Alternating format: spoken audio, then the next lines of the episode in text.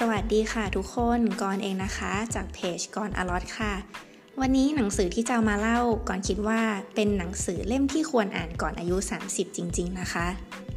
เป็นเล่มที่ก่อนเนี่ยได้เห็นแล้วก็ได้ยินชื่อมาตั้งแต่เด็กๆเลยค่ะ แล้วหนังสือก็ยังคงขายดิบขายดีจนถึงปัจจุบันเลยนะคะ หนังสือเล่มนี้ก็คือ พ่อรวยสอนลูก Rich Dad Poor Dad นะคะ โดยนักเขียนโรเบิร์ตคิโยซากิค่ะ ซึ่งเขาก็ทำออกมาเป็นซีรีส์เลยหลายเล่ม เล่มที่จะเอามาพูดวันนี้นะคะ เป็นเล่ม original แบบคลาสสิกสุดๆ ค่ะ เป็นเล่มแรกของเขาเลย เป็นการเล่าเรื่องค่ะของคุณพ่อสองคนนะคะ ในชีวิตเขาก็คือ พ่อรวยกับพ่อจน แต่ว่าในที่นี้ก่อนจะเรียกพ่อจนว่าพ่อนักวิชาการนะคะคุณพ่อทั้งสองท่านนะคะ ต่างก็ทำงานหนักด้วยกันทั้งคู่ แล้วก็มีรายได้สูงทั้งคู่เลยนะคะ คุณพ่อนักวิชาการเนี่ยเป็นคุณพ่อแท้ๆของคุณโรเบิร์ตคิโยซากินะคะ คือเขาเรียนสูงค่ะ แล้วก็ได้ปริญญาแบบจบเอง รับราชการเป็นครูนะคะ ในมหาวิทยาลัย ส่วนพ่อรวยเนี่ยเป็นพ่อของเพื่อนซีนะคะ พ่อรวยเนี่ยจบม .2 แล้วก็เป็นนักธุรกิจค่ะ พ่อนักวิชาการมองว่าเงินไม่ใช่สิ่งสำคัญ แต่พ่อรวยมองว่าเงินคืออำนาจ พ่อนักวิชาการบอกว่าความรักเงินเป็นบ่อกเกิดของความชั่วร้าย พ่อรวยบอกว่าการขาดเงินเป็นบ่อกเกิดของความชั่วร้าย ถ้าเกิดอยากจะได้ของเล่นอะไรขึ้นมาสักชิ้น พ่อจะบอกว่า อย่าเลย เราไม่มีปัญญาซื้อ พ่อรวยจับตั้งคำถามว่าทำยังไงถึงจะซื้อของชิ้นนี้ได้ คุณพ่อนักวิชาการบอกว่าเราต้องเรียนมากๆ จะได้ทำงานในบริษัทที่มั่นคง ส่วนพ่อรวยจะบอกว่าเรียนมากๆนะ จะได้ซื้อบริษัทที่มั่นคงค่ะ พ่อนักวิชาการบอกว่าสินทรัพย์เดียวในชีวิตคือบ้าน ซึ่งเป็นการลงทุนชั้นยอด และเป็นทรัพย์สินที่ใหญ่ที่สุด พ่อรวยบอกว่าบ้านเป็นหนี้สินค่ะ เท้าความจากหนังสือกันก่อนนะคะคือคุณโรเบิร์ตเนี่ยก็เจอพ่อรวยตั้งแต่ตอนที่เขาอายุ 9 ขวบนะคะ เพราะว่า พ่อรวยเนี่ยคือเป็นพ่อเพื่อนสนิทที่ชื่อว่าไม้คือทั้งคู่เนี่ยหลงไปเรียนในโรงเรียนลูกคนรวยนะคะ เพราะว่าบังเอิญว่าเส้นแบ่งเขตบ้านมันตัดตรงนั้นพอดีค่ะ จริงๆแล้วพ่อของไม้เนี่ยเป็นถึงเจ้าของโกดังเลยนะคะ แล้วก็เป็นบริษัทก่อสร้างร้านค้าเป็นเจ้าของร้านอาหารอีก 3 แห่ง ซึ่งเมื่อตอนได้เจอพ่อรวยเนี่ยก็เขาอะไปขอวิธีคำแนะนำวิธีการรวยจากพ่อรวยคนนี้ค่ะ พอไปเจอครั้งแรกเนี่ยพ่อรวยก็บอกว่า วกเธอทั้งสองคนจะต้องไปทำงานที่ร้านของเขานะคะ ทุกวันเสาร์วันละ 3 ชั่วโมง จะให้ชั่วโมงละ 10 เซนนะคะ ซึ่ง 10 เซนเมื่อแบบ 20-30 ปีก่อนก็คือก็ยังถือว่าน้อยมากอยู่นะคะ ก็รู้สึกว่าค่าแรงน้อยจังเลยนะแต่ก็ยอมไปค่ะ เพราะว่าอยากได้วิชารวยคืออยู่ที่ร้านเนี่ยก็มีหน้าที่ในการทำความสะอาด เก็บของขนกระป๋องแล้วก็เรียงของนะคะ พอผ่านไปทำได้ 3 เสา ก็หมดความอดทนค่ะ ไหนบอกว่าจะสอนวิชารวยไง เสาที่ 4 ไม่ไหวนะคะ เลยกลับไปหาพ่อรวยค่ะ ไปบอกว่าชั่วโมงละ 10 เซนมันถือว่าน้อยมากเลยนะ แล้วใช้งานกันอย่างหนัก ค่าจ้างก็น้อยแถมไม่มีประโยชน์อะไรกับชีวิตเลย พ่อรวยก็บอกเลยนะคะว่า โอ้โห เธอพูดเหมือนลูกจ้างที่เพิ่งลาออกทุกคนเปียบเลย สิ่งที่ต้องทำเนี่ยคือต้องใช้สมอง ไม่ใช่ว่าหางานใหม่ที่เงินดีกว่า แต่ฉันดีใจนะ ที่เธอไม่พอใจค่าจ้างชั่วโมงละสิบเซน ไม่งั้นฉันก็คงสอนเธอยากแล้วแหละ เพราะว่าคนส่วนใหญ่อะกลัว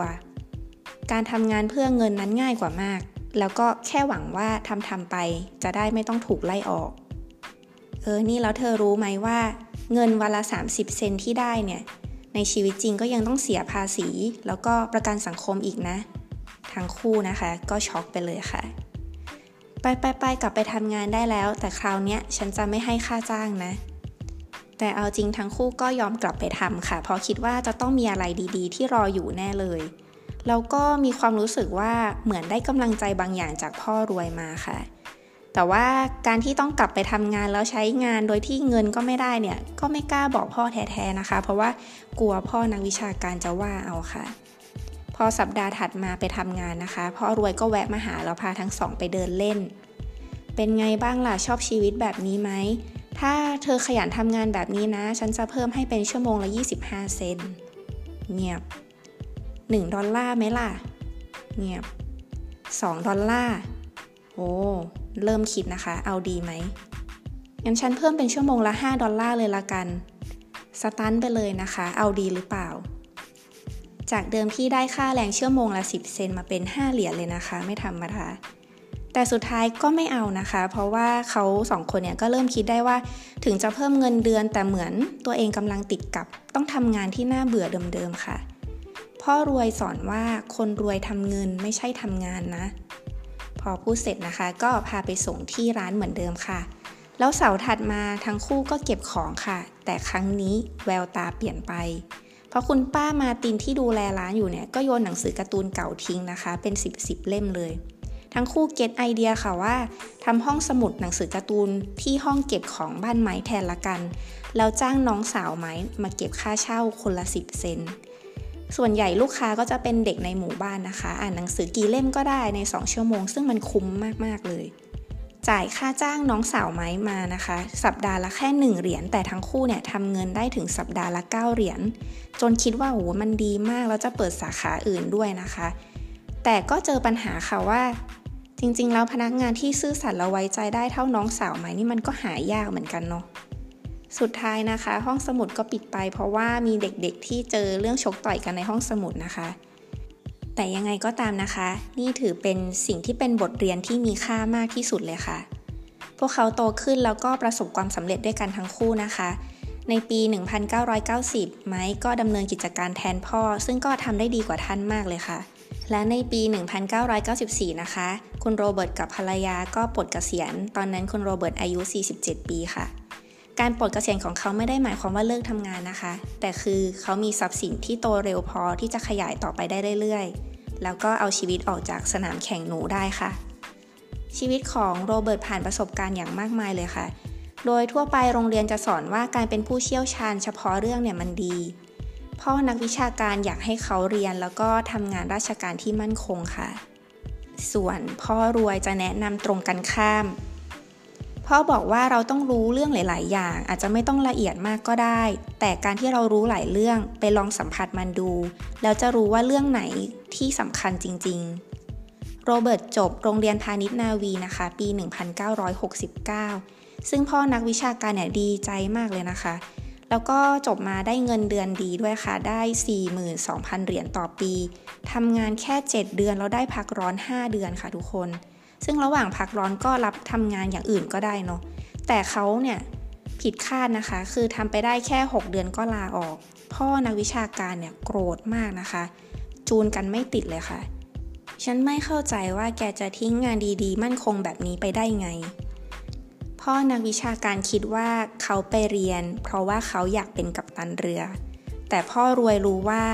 เขาไปเรียน เพราะเขาต้องการเรียนเรื่องการค้าระหว่างประเทศ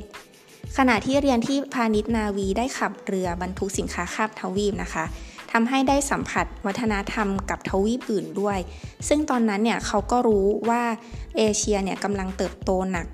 เขาเนี่ยโตเป็นผู้ใหญ่กว่าคนในวัยอื่นอย่างรวดเร็วค่ะ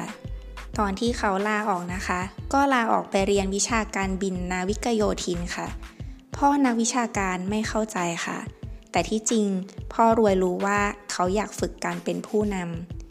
พ่อรวยเนี่ยฝึกเป็นทหารอยู่ 3 ปีนะคะ แต่ว่าพ่อนักวิชาการได้ยกเว้นไม่ต้องเกณฑ์ทหาร พ่อรวยสอนว่าการเป็นผู้นำในสถานการณ์อันขับขันเป็นประสบการณ์ที่มีค่า ในปี 1973 เขาก็ลาออกจากการเป็นนาวิกโยธินอีกนะคะ ไปทำงานบริษัทซีหลอกค่ะ ซึ่งบริษัทซีหลอกเนี่ยในตอนนั้นเนี่ยมีแผนกอบรมการขายที่ดีที่สุดในอเมริกา เพราะรู้ตัวว่าตัวเองเนี่ยเป็นคนขี้อายค่ะ แล้วก็กลัวการถูกปฏิเสธทำอยู่ที่บริษัทซีล็อกอยู่ 4 ปีเลยนะคะ จนได้เป็น top 5 ของบริษัทเลย แต่ว่าเขาก็ละทิ้งโอกาสก้าวหน้าค่ะ แล้วออกมาทำธุรกิจตัวเอง ทีนี้ถึงเวลาที่เอาวิทยายุทธที่สั่งสมมาเป็น 10 ปี เอามาใช้เป็นครั้งแรก ก็กลัวค่ะ ถ้าเกิดพลาดก็คงถังแตก แต่พ่อรวยบอกว่า ดีแล้ว ถ้าพลาดก่อน 30 เนี่ย ยังไงก็แก้ตัวทันทำให้สินค้าชิ้นแรกในธุรกิจของเขาก็คือกระเป๋าตังไวนิลนะคะ แล้วก็ส่งออกค่ะ สิ่งสำคัญในชีวิตไม่ใช่แค่เรื่องการทำงาน แต่คือรักษาให้เงินอยู่กับเราให้นานๆ ไม่งั้นเราก็คงจะไม่เห็นเศรษฐีใหม่ที่ถูกลอตเตอรี่ แล้วอีกสักแป๊บหนึ่งก็จนลงเท่าเดิมนะคะ ถ้าอยากรวยเรื่องสำคัญต้องรู้เรื่องเงินค่ะ อะไรคือทรัพย์สิน อะไรคือหนี้สิน แล้วก็ทำงบรายรับรายจ่าย ซึ่งในหนังสือจะมีการวาดภาพเป็นตารางแบบง่าย ๆ ให้เราดูด้วยนะคะ โรงเรียนเนี่ยไม่เคยสอนเด็กๆเรื่องการเงินเลย เพราะฉะนั้นเด็กๆจะเรียนรู้วิธีการเงินนี้จากพ่อแม่นะคะ แล้วถ้าเกิดพ่อแม่จนจะเอาอะไรไปสอนลูกดังนั้นคนรวยก็ยิ่งรวยเอารวยเอา คนจนก็มักจะจนต่อไป เมื่อเป็นเช่นนี้นะคะ คนส่วนใหญ่เลยยึดติดและรอพึ่งพาอาศัยจากครอบครัว แล้วก็รัฐบาลค่ะ โรงเรียนมีไว้ผลิตลูกจ้างที่ดี เพราะว่าโรงเรียนไม่เคยสอนวิชาการเป็นนายจ้างทำไมครูถึงไม่สอนเรื่องเงินเลย บ่อยครั้งได้คำตอบว่าเงินไม่ใช่เรื่องสำคัญ การศึกษาสำคัญกว่า ตอนที่คุณโรเบิร์ตอายุ 16 นะคะ เขาศึกษาเรื่องการเงินจนฟังข่าว ฟังเรื่องภาษีบัญชีในธนาคารนายหน้าพูดเรื่องการเงินแบบแตกฉาน วันหนึ่งพ่อของเขาพูดว่า บ้านของพ่อเนี่ยเป็นการลงทุนที่ดี แต่เขาแย้งว่าไม่ใช่ การซื้อบ้านอาจไม่ใช่การลงทุนที่ดีเสมอไป เพราะจริงอยู่ว่าอย่างน้อยมันก็ถือเป็นสมบัติของเรา แต่ชี้ว่า ว่าเราจะผ่อนบ้านจบประมาณ 20 ปี เราอาจจะต้องย้ายที่อยู่ไปที่อื่นแล้ว แล้วเงินที่เราผ่อนไป 20 ปีนั้นล่ะ สุดท้ายบ้านนี้ก็อาจจะไม่ใช่ของเรา เอาดอกเบี้ยไปลดหย่อนภาษีได้ แล้วมันคุ้มจริงหรือเปล่า มูลค่าอาจจะไม่ได้สูงขึ้นตามที่เราคาดหวังก็ได้แล้วก็ถ้าเราเอาเงินไปจมอยู่กับบ้าน เราจะเสียโอกาสที่จะเอาเงินไปทำอย่างอื่นค่ะ ถ้าอยากจะพ้นจากสภาพนี้ทุกคนรู้ว่าจะต้องหาวิธีในการเพิ่มทรัพย์สินให้มากกว่านี้สิน แต่จะเป็นไปได้ยังไงถ้ามาจากแหล่งเดียวคือเงินเดือน การที่เราทำงานกินเงินเดือน มันคือการที่เราทำให้นายจ้าง เราจ่ายภาษีให้รัฐ แล้วยังต้องหักค่ากองทุนประกันสังคม สุดท้ายเราแทบไม่เหลืออะไรเลย ยิ่งทำงานมาก เราก็ยิ่งต้องจ่ายมากค่ะ หาวิธีเพิ่มทรัพย์สินแล้วเอาทรัพย์สินไปต่อยอดอีกที ทรัพย์สินที่เราควรสอนลูกหลานของเราคือ ธุรกิจอะไรที่ไม่ต้องนั่งเฝ้า สอนลูกเรื่องหุ้น พันธบัตร กองทุนรวม อสังหา ตั๋วเงิน หรือหาค่าลิขสิทธิ์จากเพลงหรือหนังสือ สิ่งใด ๆ บนโลกนี้ที่มีมูลค่ากับมันในตัวมันเอง คือคุณโรเบิร์ตชอบซื้ออสังหานะคะ แต่ว่าจะเป็นแนวซื้อมาแล้วขายไป ลงทุนในหุ้นตัวเล็ก เขาชอบแล้วก็เข้าใจหลักการบัญชีจนสามารถตั้งบริษัทของตัวเองได้ดีเลยค่ะ หนังสือพูดถึงเรื่องภาษีไว้น่าสนใจค่ะ คือเขาจะมีการเล่าประวัติเรื่องของการเก็บภาษีตั้งแต่แรกว่ามันเริ่มมาจากใคร แล้วก็พูดถึงนิทานโรบินฮูดนะคะ ที่ปล้นเอาเงินคนรวยมาให้กับคนจนค่ะ ซึ่งตอนแรกการเก็บภาษีก็เก็บแต่เฉพาะคนรวย แต่ทำไปทำมานะคะ กลายเป็นว่าคนชนชั้นกลางก็ต้องจ่ายด้วยค่ะ แต่ในขณะเดียวกันคนรวยก็เห็นทางออกที่จะไม่ต้องเสียภาษี คือการไปจดทะเบียนบริษัท คนรวยก็รู้กฎหมายที่ทำให้เลี่ยงได้ การจดบริษัทไม่จำเป็นต้องมีตึกอาคาร ไม่จำเป็นต้องมีพนักงานมากมาย พนักงานแค่เจ้าของคนเดียวก็จดชื่อได้แล้วค่ะตามกฎหมาย เพราะรายจ่ายของบริษัทบางอย่าง สามารถเอาไปยกเว้นภาษีได้ คนชนชั้นกลางที่ต้องตื่นเช้าตรากตามทำงานทุกวัน รอเงินเดือน กลุ่มนี้โดนภาษีไปเต็มๆ การรู้กฎหมายและการเงินจะดีมากเลยค่ะ ยิ่งถ้าเกิดเรามีที่ปรึกษาการเงิน นักบัญชี ยิ่งดี คนฉลาดจะจ้างคนฉลาดมาทำงานให้ เราต้องมีความรู้ด้านการเงินนะคะ ถ้าเราไม่มีความรู้เลย โลกอนาคตจะเป็นที่ที่น่ากลัวกับเรามาก เพราะว่าอนาคตจะมีคนเก่งๆอีกมากมายมาเปลี่ยนแปลงโลกใบนี้นะคะ ต้องมีไหวพริบทางการเงินเพื่อเพิ่มโอกาสให้ตัวเอง แล้วตัวเองจะได้เป็นคนกำหนดชะตาชีวิตตัวเองได้ ไม่งั้นเราจะรู้จักแต่ทำงานให้เยอะขึ้น เยอะขึ้น แล้วก็เก็บออม ถ้าทำงานเก็บออมไม่พอก็ไปกู้ เราก็จะรู้อยู่แค่นี้นะคะ การลงทุนทุกอย่างมีขึ้นมีลง ทุกวันเนี่ยมีโอกาสที่ผ่านเข้ามาค่ะ ของทุกอย่างมันมีทั้งยุคมืดแล้วก็ยุคสว่างของมัน แต่คนส่วนมากมักจะมองไม่เห็น อย่างทุกวันนี้นะคะ เรากำลังเผชิญกับโรคระบาด เรามองเห็นอะไรในวิกฤตครั้งนี้คะคุณโรเบิร์ตจะเน้นในการลงทุนในการให้ความรู้เรื่องการเงินกับตัวเองมาก เขาชอบที่จะไปอบรมสัมมนานะคะ อย่างน้อยๆ ก็ปีละ 2-3 ครั้ง เขาบอกว่าโรงเรียนปลูกฝังเราว่าอย่าทำผิด ถ้าทำอะไรผิดเราจะโดนลงโทษทำให้เราเนี่ยกลัวการทำผิดมาแต่เด็กค่ะ แต่มนุษย์เรียนรู้จากการทำผิดไม่รู้กี่ครั้งต่อกี่ครั้งจำได้ไหมคะ ตอนที่เราฝึกขี่จักรยาน ตอนแรกมันก็ยากค่ะ แต่พอเราทำได้แล้วจักรยานมันก็เบาหวิวเลยใช่ไหมคะ ในหนังสือยังแนะนำให้เราเนี่ยรู้จักเรียนเรื่องการขายด้วยนะคะ เขาเล่าเรื่องผู้หญิงคนหนึ่งค่ะ ที่เป็นนักเขียนที่เก่งมาก แต่ว่าต่อให้เป็นหนังสือที่ดีมากแค่ไหน เขียนดีมากเท่าไหร่ แต่ถ้าขายไม่เป็นประชาสัมพันธ์ไม่ได้ หนังสือก็ขายไม่ได้อยู่ดี ดูอย่างแมคโดนัลล์สิคะ เขาไม่ได้เป็นคนทำเบอร์เกอร์ที่อร่อยที่สุด แต่เขาเป็นนักขายแฮมเบอร์เกอร์ที่รสชาติธรรมดาที่สุด แต่ขายเก่งที่สุดนะคะคุณพ่อนักวิชาการท่านเรียนจนจบปริญญาเอก ทำงานหนักขึ้นเรื่อยๆ ตามที่จบสูง แล้วก็ตามอายุ จนเก่งขึ้นกลายเป็นผู้เชี่ยวชาญ เงินเดือนก็เยอะขึ้นด้วยค่ะ แต่โอกาสก็โดนจำกัดไปด้วย พอคุณพ่อออกจากรัฐหนทางก็ตีบตัน รายได้ก้อนโตที่เคยทำได้ก็หายไป จะเริ่มต้นไปทำอย่างอื่นก็ยากแล้ว คือการเก่งเพียงด้านเดียวจึงเป็นทั้งข้อดีแล้วก็ข้อเสียค่ะชีวิตในวัยเด็กของคุณโรเบิร์ตค่อนข้างสับสนนะคะ เขาบอกว่า เหมือนเขาต้องมีสองเสียงอยู่ในใจคือเสียงของพ่อรวยกับเสียงของคุณพ่อของเขาเอง บางคนมีทั้งความรู้การเงินและไหวพริบ เงินก็พร้อมแล้ว แต่ไม่ประสบความสำเร็จเพราะว่า กลัว กลัวจะต้องเสียเงิน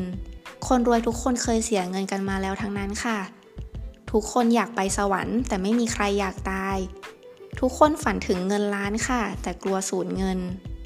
การไม่ลงทุนคือความเสี่ยงที่แท้จริง แล้วก็มีหลายความคิดที่เป็นความคิดด้านลบ ก็เราไม่เก่ง เดี๋ยวตลาดก็เจ๊งแล้ว ถ้ามันดีนะคนอื่นก็เอาไปก่อนแล้ว เสียงนกเสียงกาต่างๆ และเสียงในใจของเราทำให้ความคิดลบเป็นฝ่ายชนะไป อย่างอื่นก็อย่างเช่น ความขี้เกียจค่ะ อุปนิสัยของเรา ความไม่มีวินัยของเรา หรือว่าความหยิ่งทะนงตน อัตตา รู้แล้วทั้งทที่รู้ไม่จริง ลองหยุดวางมือจากสิ่งที่เรากำลังทำมาสักพักใหญ่ ๆ แล้วลองใคร่ควรดูค่ะว่าอะไรที่ทำแล้วได้ผล อะไรที่ทำแล้วไม่เคยได้ผล คนบางคนทำซ้ำอย่างเดิมๆแล้วคาดว่าจะได้ผลลัพธ์ใหม่ เราไปหาวิธีคิดแล้วรวยให้เงินทำงานให้ ไม่ใช่ทำงานหนัก แล้วหวังว่าวันหนึ่งเราจะรวยอย่างรวดเร็วนะคะ วันนี้เป็นยังไงกันบ้างคะกับหนังสือเรื่องพ่อรวยสอนลูก ก่อนคิดว่าทุกคนน่าจะเคยจับหนังสือเล่มนี้กันมาก่อนแล้วนะคะ เพราะว่าเป็นหนังสือยอดฮิตแม้จะเคยอ่านมาบ้างแล้วนะคะ แต่การอ่านในแต่ละช่วงวัยช่วงเวลาเราเข้าใจมันได้ต่างกันจริง ๆนะคะ ก็ขอบคุณทุกคนนะคะ ที่เป็นกำลังใจแล้วก็ติดตามรับฟังกันมาจนถึงตรงนี้เลย เราสามารถเจอกันได้ที่บล็อกดิ Spotify แล้วก็ YouTube Channel ก่อนอลอดนะคะ สะกดเหมือนกันเลยสำหรับวันนี้สวัสดีนะคะ